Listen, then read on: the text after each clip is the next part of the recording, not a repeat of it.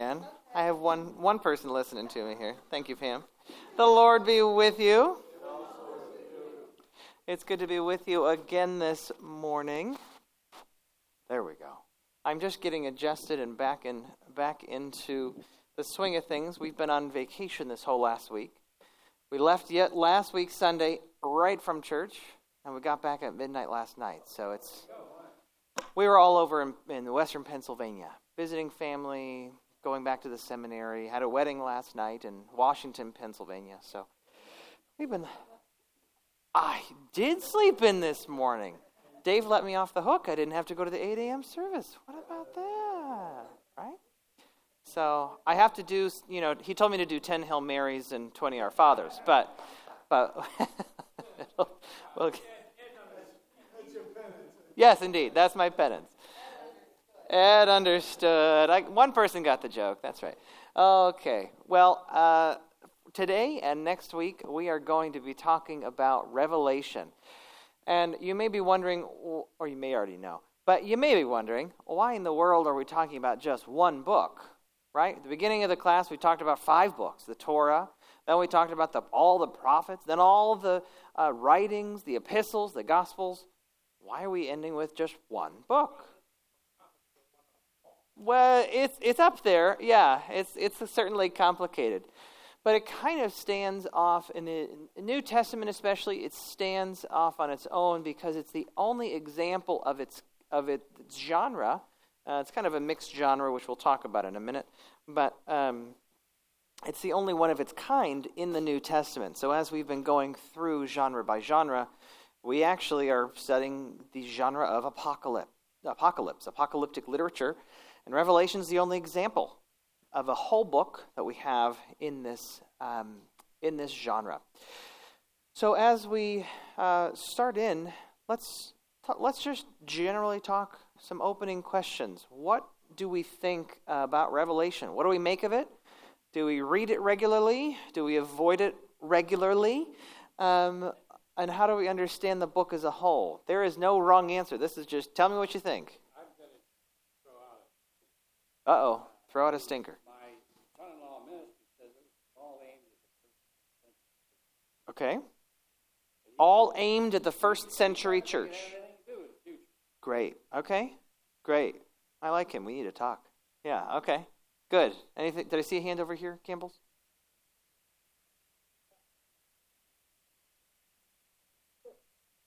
Oh. I like that. Oh, yeah. I love that. I love that. Absolutely. Yeah, Revelation is like theater because there are there are stage directions. And then then I came over here, then the angel told me to stand up and Yeah, interesting. Okay. Great. Anything else? What do we make of it? Do we read it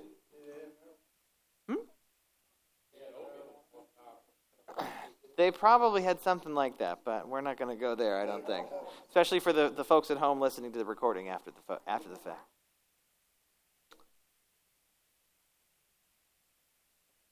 Okay. It's, it is hard to understand, right? It's not as straightforward as the epistles and the gospels, right? There's something different.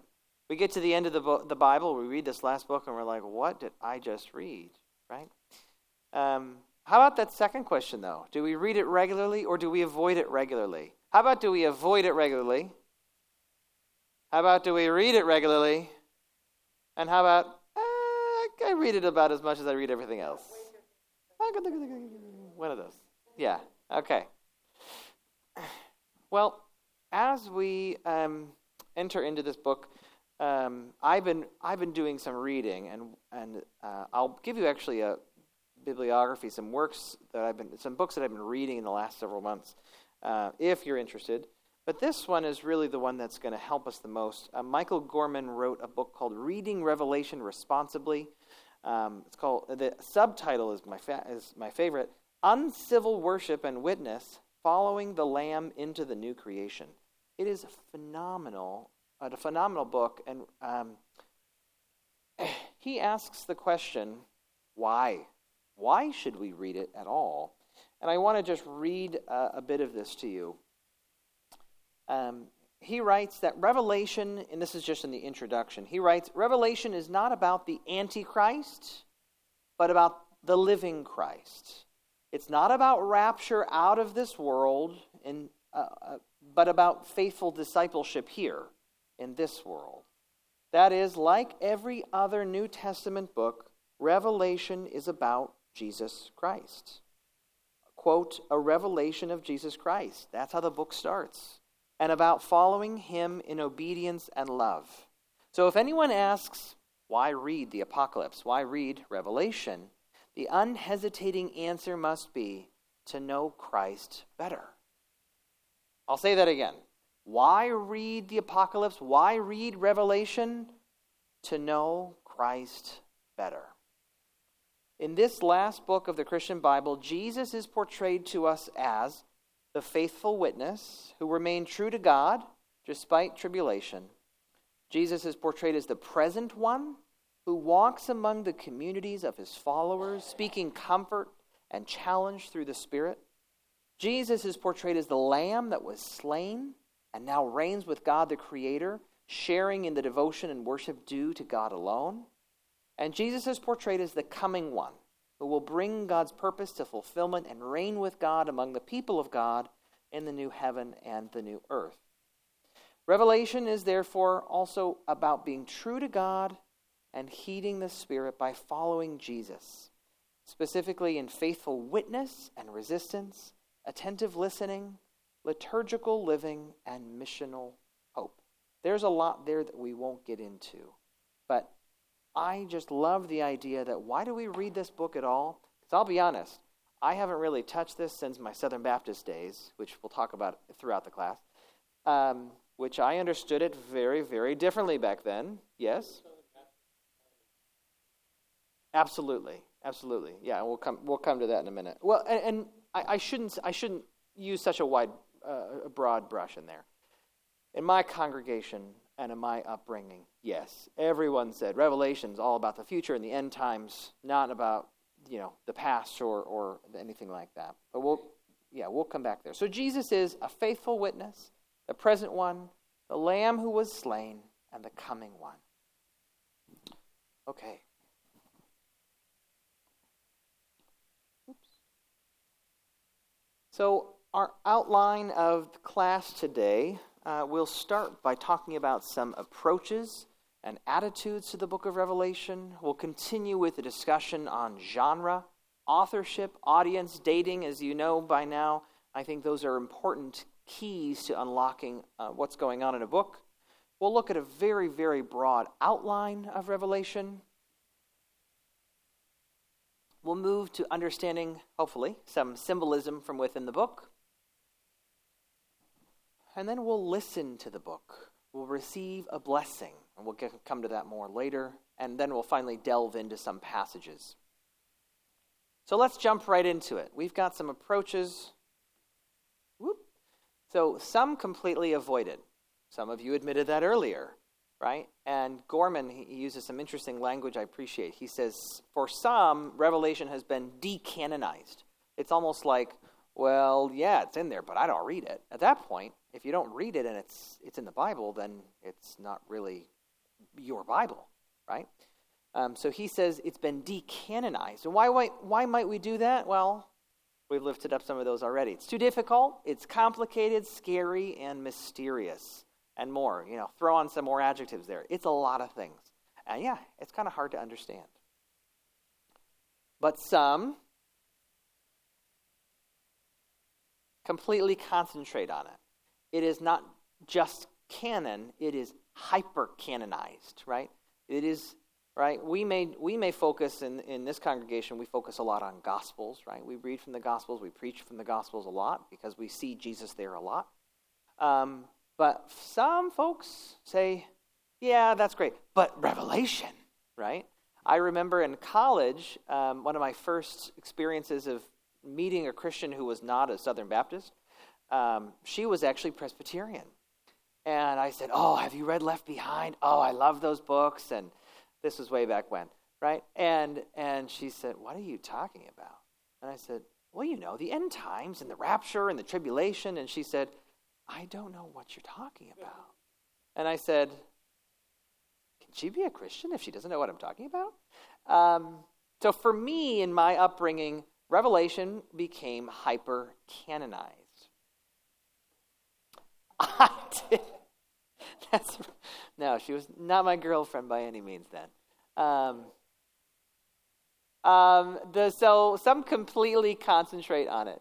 The future, they would say, the future is foretold, and um, we can figure it out if we can decode the symbols or unravel the mystery. So on one, one side, we've got folks who say, man, I'm going to avoid this. It's decanonized. On the other side, it's hyper-canonized. It's the only thing we really care about because it's the key to unlocking everything, right? The mysteries. We can figure it out. We just need somebody like Tim LaHaye and Jerry Jenkins to help us.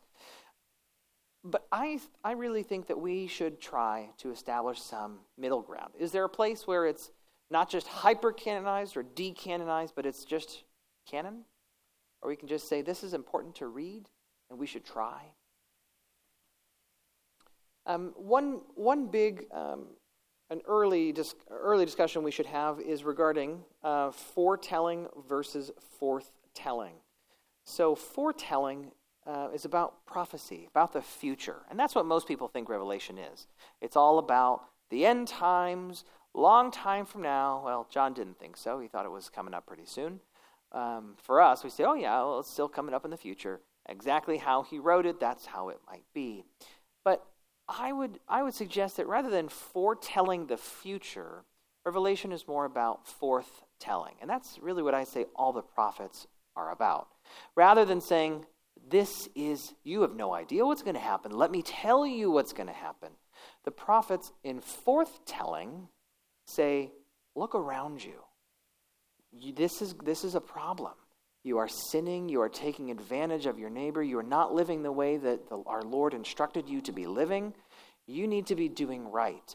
And if you do right, this is this good things will happen. If you don't live right, if you don't live righteous life following God's God's commandments, then bad things will happen. So Revelation isn't that much different. It's not it's not some this is the only way it's ever going to happen, and there's the beast, and there's the harlot of Babylon. It's, it's not about things that necessarily will happen exactly as John's writing it. It's more about using imaginative language to say um, there are bad things that will happen or are happening, to Jerry's point a little while ago, which we'll come back to. Um, yeah. So, another way, and this is again from uh, Michael Gorman's book, uh, he contrasts prophetic foresight with theological insight, which I think is an interesting uh, contrast. So um, rather than what's happening in the future, it's it's a little bit of insight, a little bit of a peek behind, a peek into what's really going on, what God is up to. Uh, Bruce Metzger, who we've talked about a lot in this class, um, he said that the book of Revelation is unique in appealing primarily to our imagination. Not, however, a freewheeling imagination, uh, but a disciplined imagination. So, uh, I had the opportunity a few weeks ago to go up to Cleveland and hear Reverend John Bell, who is from Iona, speak. And he said something I, I, that really captured me. He said, that the language of the Bible and the language of God, there's really three different ways. There's three different ways that God speaks to us. And there's, a, there's kind of a fact based telling, right? Information and um, it's very factual. There's not, a, there's not a lot of meat in the bones. It's just the very core of what you need. That's really what we get in the epistles, he said. And then there's this story. There's story based communication.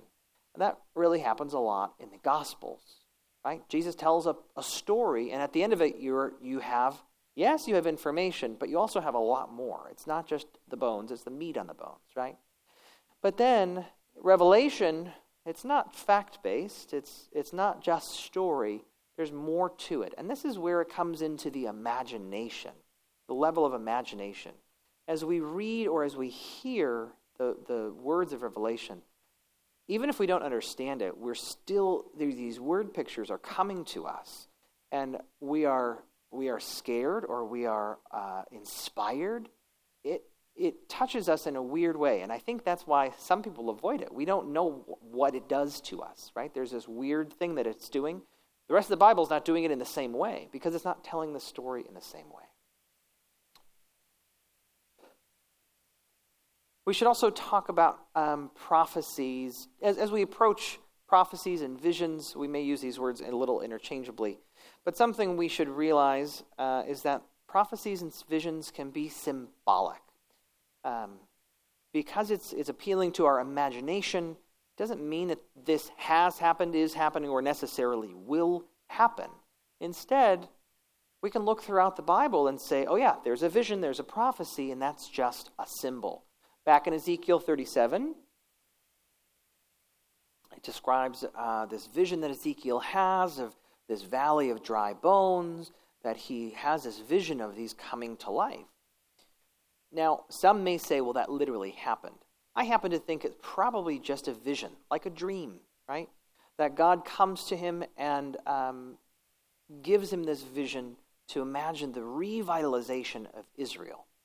Jump over to Acts chapter 10 when Peter has that vision, right? Remember, the Jews couldn't eat certain animals, and then Peter has this, this, this dream, this vision of all these animals on this sheet, right, coming from heaven. And, and he hears the voice of God saying, Eat. He's like, Well, no, that's, that's gross. I can't eat that. That's disgusting. But he says, Eat. So as we read that story, we're not supposed to think that you know, God sent four angels to down to Bed Bath and Beyond to get a sheet and then went over to the zoo and got some no, we're not supposed to literally imagine that happen. Instead, this is just something that, that the imagination has captured onto. A dream, something that, that they're seeing uh, without actually taking place. And so, Revelation as a whole, um, when we read the book, uh, we, ha- we hear about John seeing a beast rising out of the sea, having ten horns and seven heads. There's no reason to imagine this beast, exists or would exist. Um, but this vision has profound significance for John and for us. And we'll talk about in a few moments what some of those things might mean. And it, it gives us, it makes us have, we respond to it. It gives us cognitive insight, it gives us an emotional response. Okay. So, how do we understand the genre of Revelation? As I said, um, it's apocalypse for the most part. Um, and this term is the English form of the very first word, the very first Greek word of the book, apocalypsis, which means revelation. It does not mean destruction, end of the world, or anything similar. So those that that whole you know there are all those games and there's those movies apocalypse now and all those things it's it's kind of just it, it, it has this connotation of meaning much more but really the word just means unveiling or uh, a revealing. Somebody pulled back the curtain and you see what's behind the curtain. Imagine it's like wizard of oz right? Um, but there's you know you have some beasts and some other things behind the curtain not just the, the little man at the end of wizard of oz. Whoops. Um, while we are going to be talking about it primarily as apocalypse, Revelation is further complicated by the fact that there are multiple genres within it. So you have a prophecy, you have letter, liturgical texts, theopolitical texts, and apocalypse. And some of the there is overlap between these, but it's more than just apocalypse. And, and um, within the first, within the two centuries around Christ, so two centuries prior and two centuries following Jesus, um, Jesus' earthly life, that is, a considerable number of Jewish Christian texts appeared within this genre, apocalyptic literature. None of them in whole are, are part of the canon except Revelation. Now, there are parts of Daniel, the second half of Daniel, there are certain chapters, the little apocalypse of Isaiah, there's a few chapters in Ezekiel, a few in Zechariah, where they are using apocalyptic language, especially referring to the day of the Lord. And they, um, but there's Revelation is unique in the whole of the Bible, and it's the only one that's pretty much all um, apocalypse. But outside, so what do we do? We have to read then other apocalypses to understand this one, right? If you only had one gospel, but you, how would you understand how to read it? Well, you've got to go and read other biographies. You've got to read other gospels that may not be in the canon, right? So that's what scholars have done, right? There are other apocalyptic books like Enoch, Apocalypse of Baruch, Fourth Ezra, Jubilees, uh, the Ascension of Isaiah, and the Testaments of the Twelve Patriarchs, which are books that we all have. You can go on the, on the computer right now and read those in full, right? Uh, go online, buy a book. If you want a book, I can recommend a book. Um, and Enoch, as we've talked about before, the book of Enoch, which is quite long, is one of the weirdest books. Um, but for some reason, it's quoted in the New Testament, right? Jude, in the book of Jude, there's a little quote uh, from First Enoch, like verbatim. And he says, Well, of course, as is written in the prophet, which prophet? The prophet Enoch. What? Um, so, what do we do with that? I don't know. But it's always interesting to think about. Okay. This is where we get into defining apocalypse. And we actually talked about this if you were in the Daniel class uh, with Debbie Rundlet last year, and I, Dave and I each stepped in a few times. Um, we've talked about this before, but it's, it, there's a lot to it. And so I wanted to break it down bit by bit. So this is Collins and Hellholm. They, they come together. Uh, Collins starts us off defining apocalypse, and then Hellholm adds a little bit at the end. They define apocalypse as a genre of revelatory literature. So something is something that we didn't know, now we know in a different way. Something is being revealed to us that we didn't already know. Within a narrative framework, so there's story, something is being revealed in a story form. And it's being mediated by an otherworldly being, like an angel, to a human recipient, right? It's not just that the angel is writing this down. It's not that um, the person, the, the, the human recipient, is just seeing this whole thing without a being. You need both, really, for a full apocalypse. And that, that otherworldly being is disclosing something beyond the normal, right?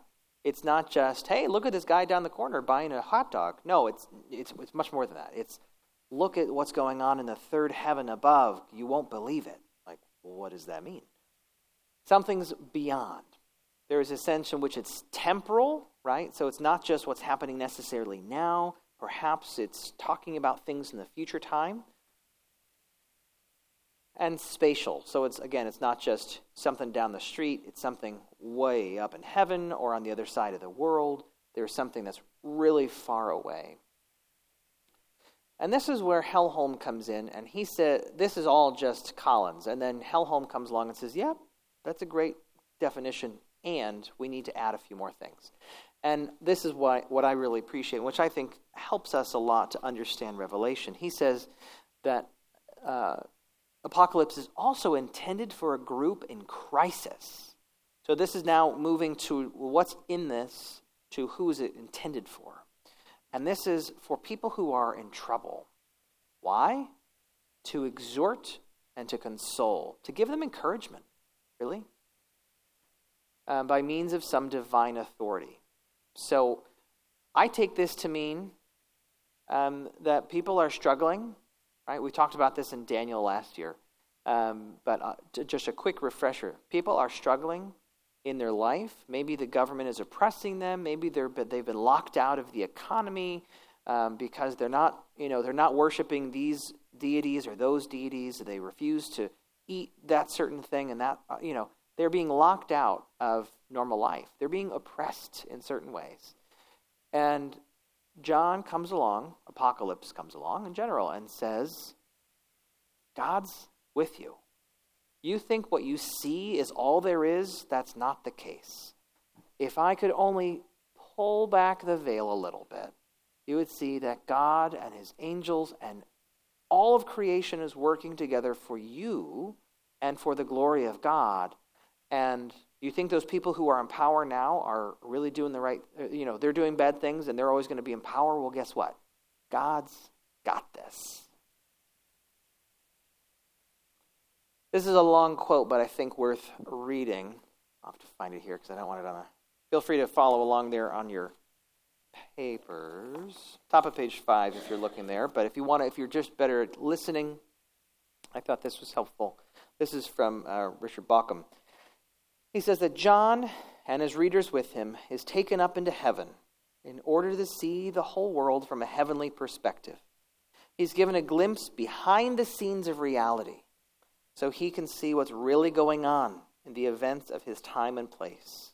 He's also transported in vision into the final future of the world so we can see the present from the result the perspective of the final what the final outcome must be in God's ultimate purpose for human history. And the effect of John's visions is to expand his reader's world spatially and temporally, or to put another way, to open their world to divine transcendence. The bounds which Roman power and ideology set to the reader's world are broken open. And that world is seen as open to the greater purpose of its transcendent creator and Lord. Everyone around me is telling me that Rome is the most powerful. Rome, the gods of Rome are, are true and, and right because look at all this power they have. They maybe they are right. Because if if my God is really God, why isn't God coming down and changing this? This is just what they thought the Jews thought before Jesus came, right? They had a certain expectations of who Jesus would be. Jesus didn't live up to those expectations. They wanted a political revolution, and they got it, but not in the way they wanted, right? And in the same way, those who are in crisis need encouragement. It looks like everything around me is collapsing. I thought God was really God. This is a revelation is a response to that. You think life is bad? Read Revelation. It's encouragement. It's hope. It's hope. Absolutely. Um, that next slide, you can read on your own. We're going to skip it. Okay. So now let's move on to discussion of authorship. John who? Right? It's John's revelation, John the prophet, John the seer. Sometimes he's referred to. Who is this John? Some people may say, oh, well, it's the same John that wrote the, the Gospel of John. But we know that we don't actually have his name in the Gospel. We do have a name here in Revelation, but um, which John? Uh, history is divided and scholars are divided. Most people think we just can't know. John was a very common name. So it's like saying, oh, yeah, John Smith wrote the book. Which John Smith, right? Um, I just can't know. So um, some early records say it was John the bishop. Some say it was John the elder, which would be different people. Um, and some say it was John the apostle. We can't entirely know about who it was that wrote it. But what we can know about John is that John was deeply rooted in the Hebrew Bible. And we know this because 70% of the verses throughout Revelation make at least one allusion to the, to the Hebrew Bible. 70%. Everyone thinks Revelation is talking about the end times and the future. Well, actually, it's the other way. He's, he, he takes all of these stories that, that, that you would have grown up on as a kid, right? And he recasts them and retells them and mixes them up in different ways. 70% of the whole book is language and, and images from the Old Testament mixed and jumbled together in different ways. So he's, he knows his stuff. And then, while we don't know much about John, the writer of Revelation, from in his early life, we do know one thing about this same John, and that is that he um, consecrated the bishop of Smyrna, Polycarp, who was an early church father. I don't know if we've talked about him in this class before, but he was, in, he was one of the best known early Christian martyrs, a native of Smyrna. Um, and he had been, according to two different sources, Polycarp was consecrated by this John, the same John that wrote Revelation. Um, and so, while we don't know a lot about John, we know that he was, he was connected to a community, he was involved, he was important enough that he could consecrate this guy, right? And this is well before Revelation becomes part of the canon. But because of the relationship, Metzger says that uh, it's really likely that Polycarp knew what John had written and that it was probably a source of strength to him. That when he was coming into his hour of trial, his hour of martyrdom, he probably thought about those very words. Right? He probably thought that this is the moment when my eyes will be opened and my and, and the veil will be pulled back and I will see everything as it truly is. We've talked about this some already, but what is the audience to which John is writing? Um, obviously, they're Christians with an unsure future, and probably Christians with some some firm girding in and foundation in the Hebrew Bible. Right? Um, there's kind of this this there's some options here for the Christian communities to which he's writing. Blend in, assimilate, and compromise your faith. That's an option. Not a good one, but that's an option. Or stick out, resist, and risk ostracization. So the political situation in some of the in the first in the first few chapters, John writes seven letters. Right? They're really seven. This is the, the letter portion of the book. And to each of those communities, what we have, what we know from the book, and we know from other historical um, data, is that uh, these, these communities were being persecuted, and if they, if they blended in, if they stuck out, if they you know, paid their dues to the, the temples, or if they said their prayers to the Roman gods, um, they could get by. But as soon as you start saying, well, no, no, I'm not doing that anymore, I'm a Christian, well, maybe you're out of work because your whole guild that you are part of, you have a deity as your uh, over your guild, so you have to pay your dues, right? It's like if you want to be in a union, you've got to pay your dues. Well, if you're not paying your dues, guess what? You're out, right? Same thing here. And then for some, it was I either blend in, assimilate, and live a good life, or I stick out, resist, not only risk ostracization, but risk poverty, right? And that's what we can see from those early letters.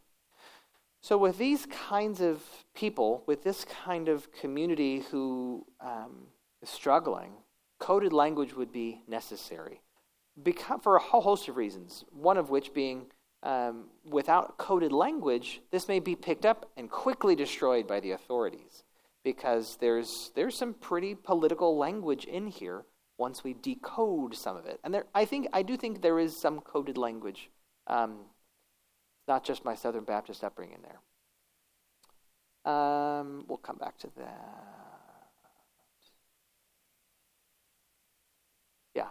Uh, in the first chapter, John writes, When I saw him, I fell at his feet as though dead, but he placed his right hand on me. Right? This is good theater. He placed his right hand on me, saying, Do not be afraid. I am the first and the last and the living one. I was dead, and see, I am alive forever and ever, and I have the keys of death and of Hades. Whoa. That's where we're, that's where we're starting out. This is going to be good. Buckle in, buckle your seatbelt because we are in for quite a ride, right? That's where we start off the book.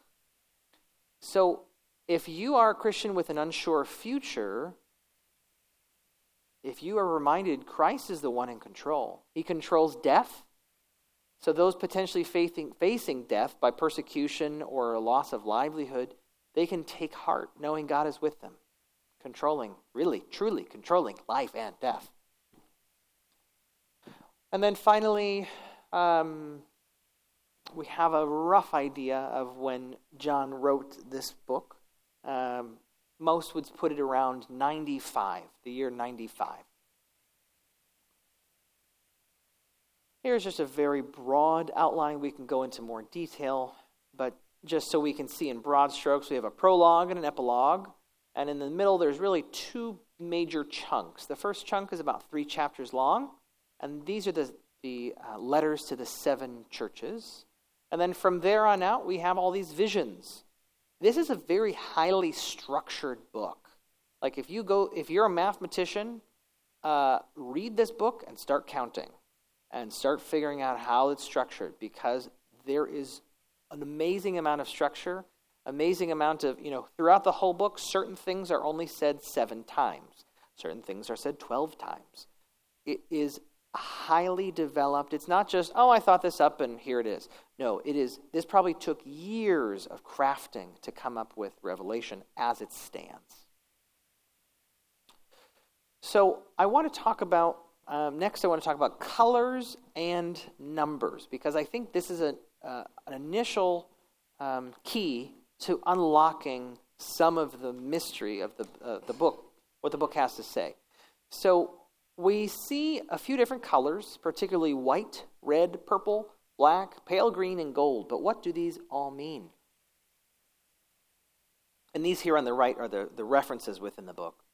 So we, whenever we see white, it reminds us of victory, of resurrection, of purity, cleanliness, divinity.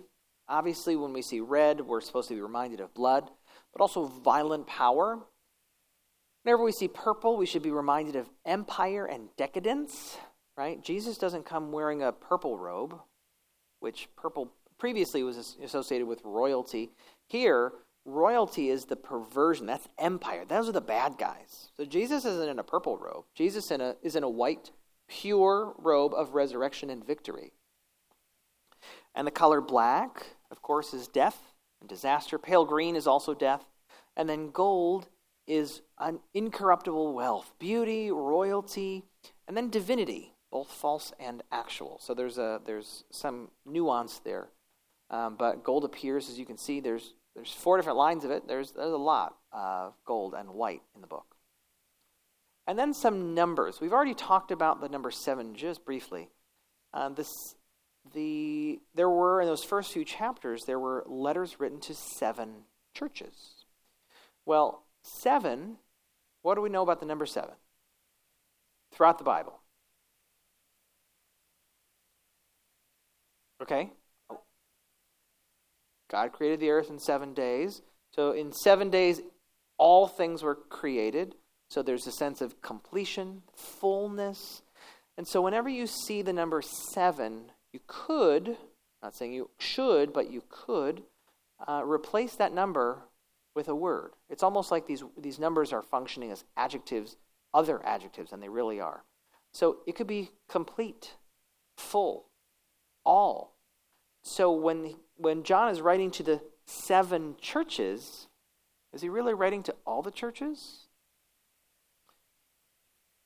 Um, and then there's this. Go ahead. Yeah. So there is a sense that there are a few numbers here that, um, like six and three and a half in particular, um, are. If seven is kind of the model of perfection, Six is not quite there. Three and a half is half of perfect. So if you're half perfect, you're not really perfect, right? Um, and then there's other numbers. We see three a lot. Uh, of course, you know, three in the Godhead, and three just pops up all over the place. Um, Twelve, there's the 12 tribes, the 12 apostles, um, thousands and multiples. And you see all those. You can look. You can look at those. And the reason that I'm guessing the reason that there are none here is because seven appears about a million times in this book. Um, but really, if you if you go through and you're as you're reading and you say, well, there's seven seals. Well, what does that possibly mean, right? Like you have this manuscript, you have this scroll, and you have seven seals on it. What might that mean? Does it mean that there are actually seven seals? Maybe. But I think instead, if we imagine we can replace it with an, another adjective, we could say it's completely sealed. It is wholly sealed. It is all sealed up. There's no way to get into it, right? So every time we see seven, maybe we can think that way. Let's go to the seven churches and then we'll jump to, uh, into a passage. So this is modern day Turkey, Anatolia, the time, and here is where John is writing out on an Isle of Patmos. Now, there is the tradition that John was out on Patmos. He was exiled because he was a Christian and the authorities didn't like him, and so they sent him out there to to shut him up. Um, that's maybe not the whole story. We just can't really know. Um, some people say maybe he self exiled, right? Just like the desert fathers a few centuries later would go out in the desert to receive a vision from God. maybe that's what John did. Maybe he maybe he took a cruise to Patmos and said, "Okay, I'm staying here. Bye, guys." And I want to get a vision from God here. This looks like a beautiful place to set up camp. I don't know. But he wrote a letter to seven churches. And it's really one, two, three, four, five, six, seven in this little order. And some have suggested why this order? is because, you know, the, the first one is the best, and the first is the worst, and second is the best, and third is the one with the hairy chest. No, no, not that. Um, um, it's because if John has written this and he gives it off to a messenger, it would be perfect for him to go one, two, three, four, five, six, seven, and carry this and read it, and carry it and read it and deliver it to all the people. Now, along the way, uh, I would guess, I would, I would bet some money on this that, that these people said, whoa, whoa, whoa, I want a copy of that. So give me a few days and let me write the whole thing out before you go on to Smyrna um, because Ephesus needs a copy of that. I don't know what that. I don't know what you just read to us. I didn't get it all, but I know that there's some good stuff in there, and I need to know it. So it's a circular letter, and there's this beautiful image. Uh, let's open up our Bibles because we're going to go to another passage here in just a moment. But while we're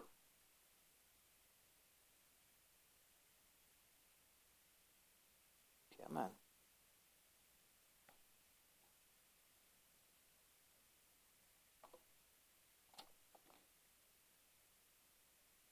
So there are seven lampstands. This is in the beginning of chapter 2. Chapter 2, verse 1.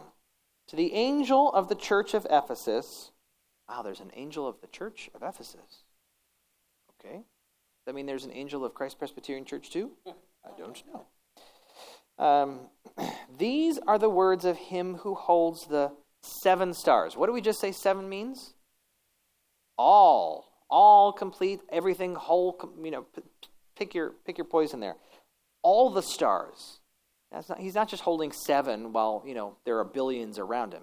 This is the one who holds all of the power, all of the stars in his right hand, who walks among the seven. We have seven churches coming up, so this could just actually mean seven churches, or it could mean all the golden lampstands. But because this is the preamble to these seven letters, we're supposed to understand that these lampstands are each a church. But this is a beautiful image that I don't want us to I want us to really grasp and hold on to. That this is the Lord who walks among the churches. So this isn't some far off time where you know the end of the world is here and the anti no there's none of that is here. None of that is here. This is saying these churches are there. I'm writing to you guys. I want you to know christ is with you. He's not just saying the lord be with you and also with you right? He's he's giving this beautiful image of you are a light on a hill right? Right? Talking like what jesus said you are like a light for the nations and don't think you're just alone. You're the only one that has to keep that light burning because Christ Himself, the one who holds all of the stars in His hand, the ruler of the creator of all, He's right with you. That's a powerful verse. Again, it's not talking about end times, that's talking about then. It's talking about now. Jesus is with us. And isn't that this? There's, it's almost this mystical, mysterious, transcendent image of okay, if each church is a lampstand, Jesus is walking among us? Like, what is that? It's just, I, I can't, I haven't been able to get that out of my, uh, out of my mind since I read that. So, there's lots of beauty there. At least. Oh, oh, that's all it said. And he loves us. He's with us, and he loves us. I thought you were saying I just gave you three homilies. So there you go, the fourth one. Um, we're not going to delve into all of the letters. We just don't have the time, but there's some, they are pretty interesting to, to talk through. Um, what I want to mention is here, I've got to be careful with my words here. Uh, what I want to mention is that some um, scholars throughout history have taken these seven churches as representative of different eras in church history, right? So they'll say, oh, well, the church of Ephesus, that was the early church. The church of Smyrna, maybe that was the church fathers. And then over here, you've got the, the this is the Reformation and this is post Reformation. And oh, we're the bad church. Because Laodicea, they're the ones that are lukewarm. And Christ says, I, be hot, be cold, but don't be lukewarm or I'll spit you out of my mouth, right?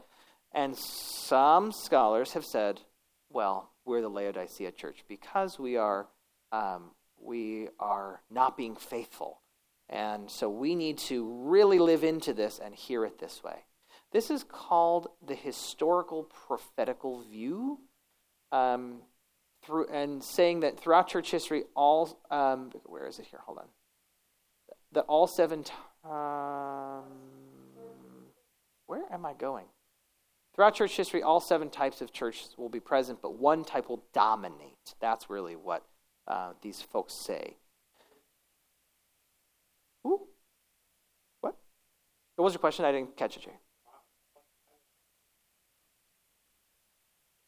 I well, yeah, well, that, and that's what this is where it gets a little funny, is because um, it's it's hard to say what church what area of the church. If you're thinking more globally, you know, we may be, if some folks are saying, well, we're lukewarm in America, well, guess what? The church in Africa is on fire. And so they are, you know, growing in Asia. There's the Lord, the, the Spirit is at work in many ways. So scholars today say this is not quite true. I heard this growing up. We are the church of Laodicea. We are the, you know, I heard this kind of stuff. I, I mention it not to say it's right, but actually to say I don't think it's that right, and we need to be careful of that kind of a theology. Um, did I see a hand somewhere over here? Was it Dan? No, maybe not. Okay.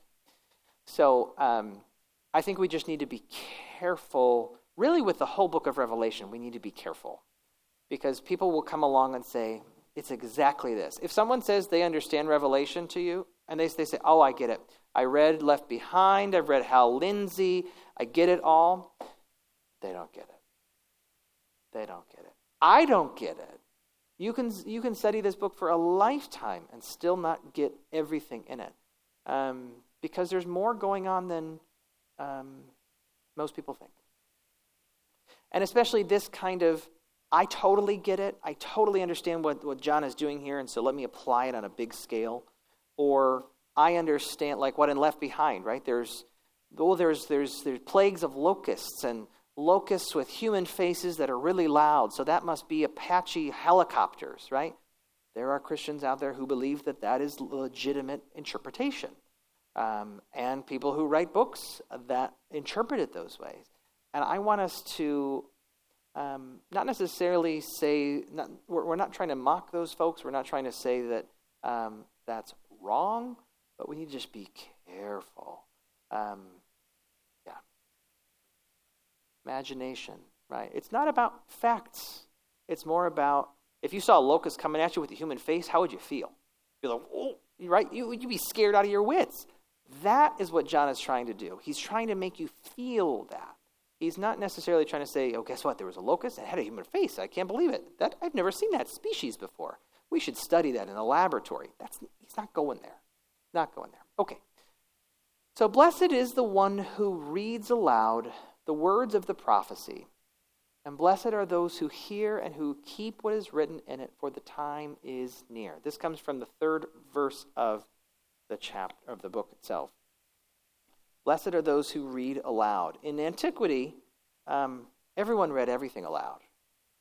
So if you were, if you had a book, if you were wealthy enough to own a book, you would not have sat there alone in a corner and, and you know looked at it and you would have done that.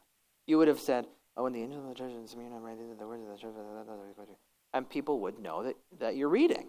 And you might read louder, I don't know. But Augustine in the fourth century, people made fun of him because he didn't read aloud.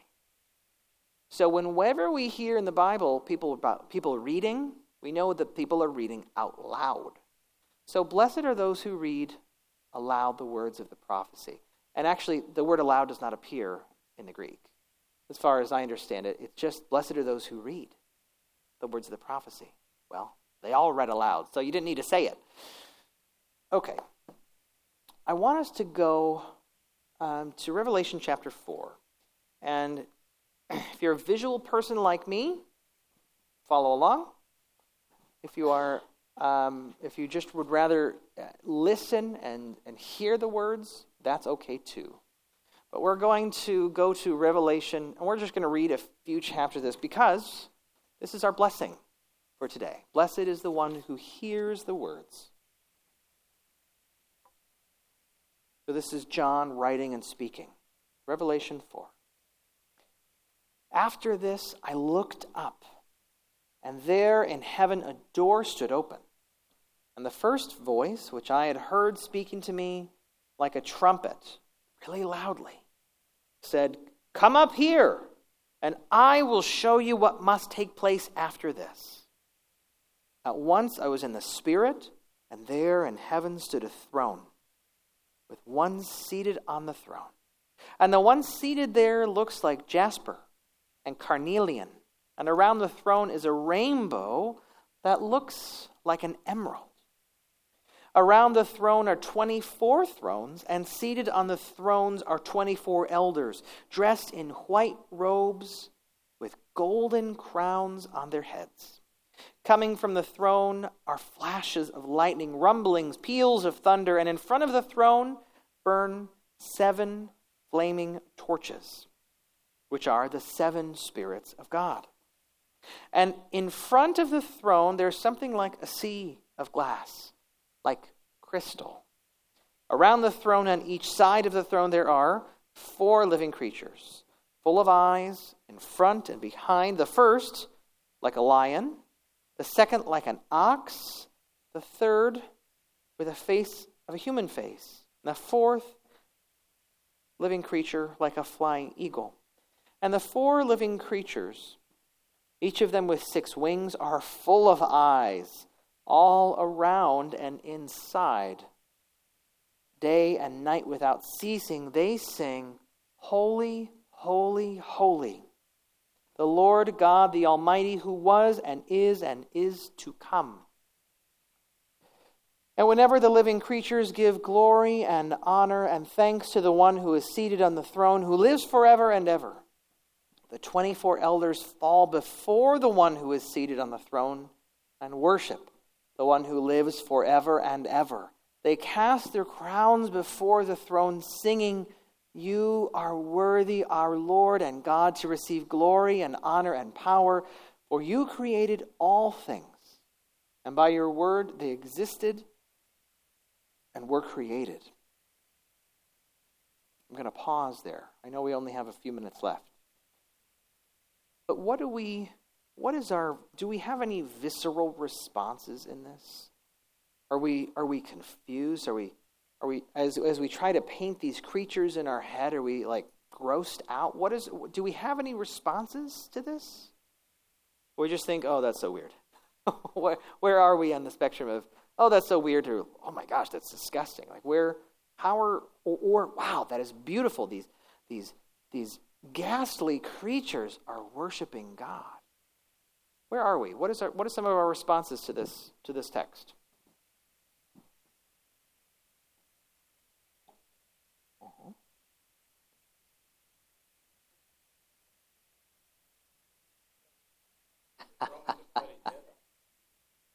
Say, say again.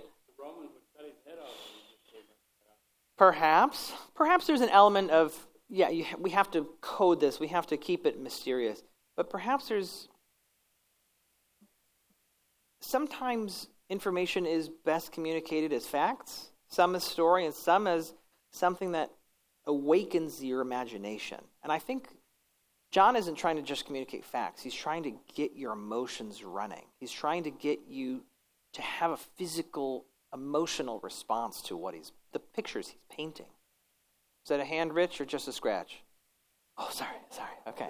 Okay. Anyone else? Yeah, Rosie.